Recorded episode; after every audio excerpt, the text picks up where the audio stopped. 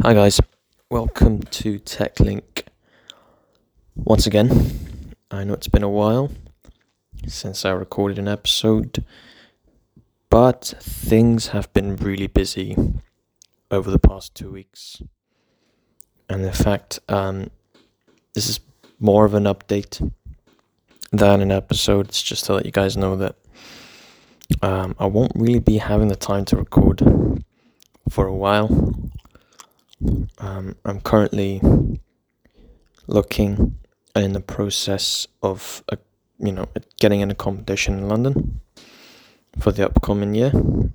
Um, so it's quite tough looking for places, uh, and I'm also in the middle of intensive Chinese study for the run up to a test that's coming up. Um, so I just gonna have to lay off the podcast for a while.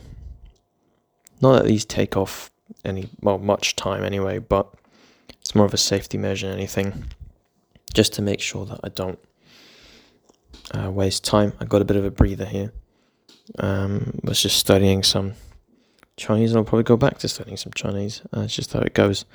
You have to keep at it every day. Um, you know, it doesn't really allow for breaks. I suppose. Um, so yeah, there's some comprehension I have to do and some reading bits. I think I have my competition pretty much nailed. I have to wait for Monday to hear back from them, obviously. And yeah, um, that's it really. I do want to discuss when I come back about the S20 Ultra and my possible swapping to stock firmware. It's on rooted firmware and it has no security updates since May. So I might possibly go back and put the Korean original firmware on this and live with the compromises.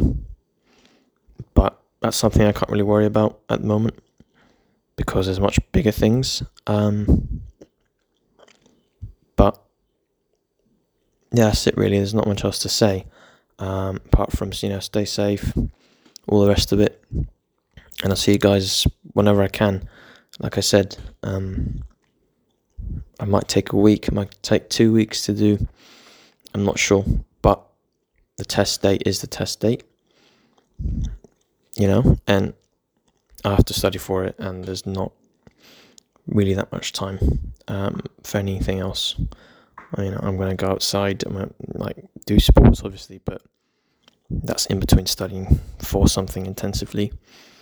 And Chinese is not an easy language by any means. It's very demanding.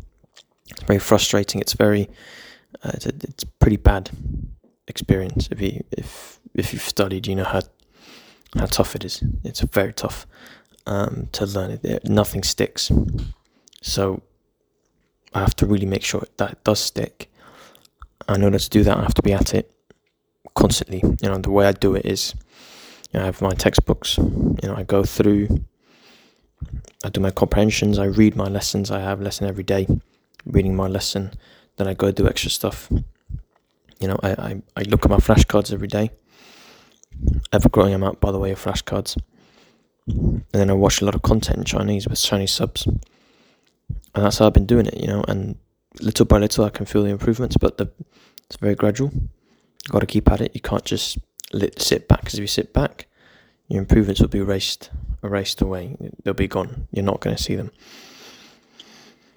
So that's basically it.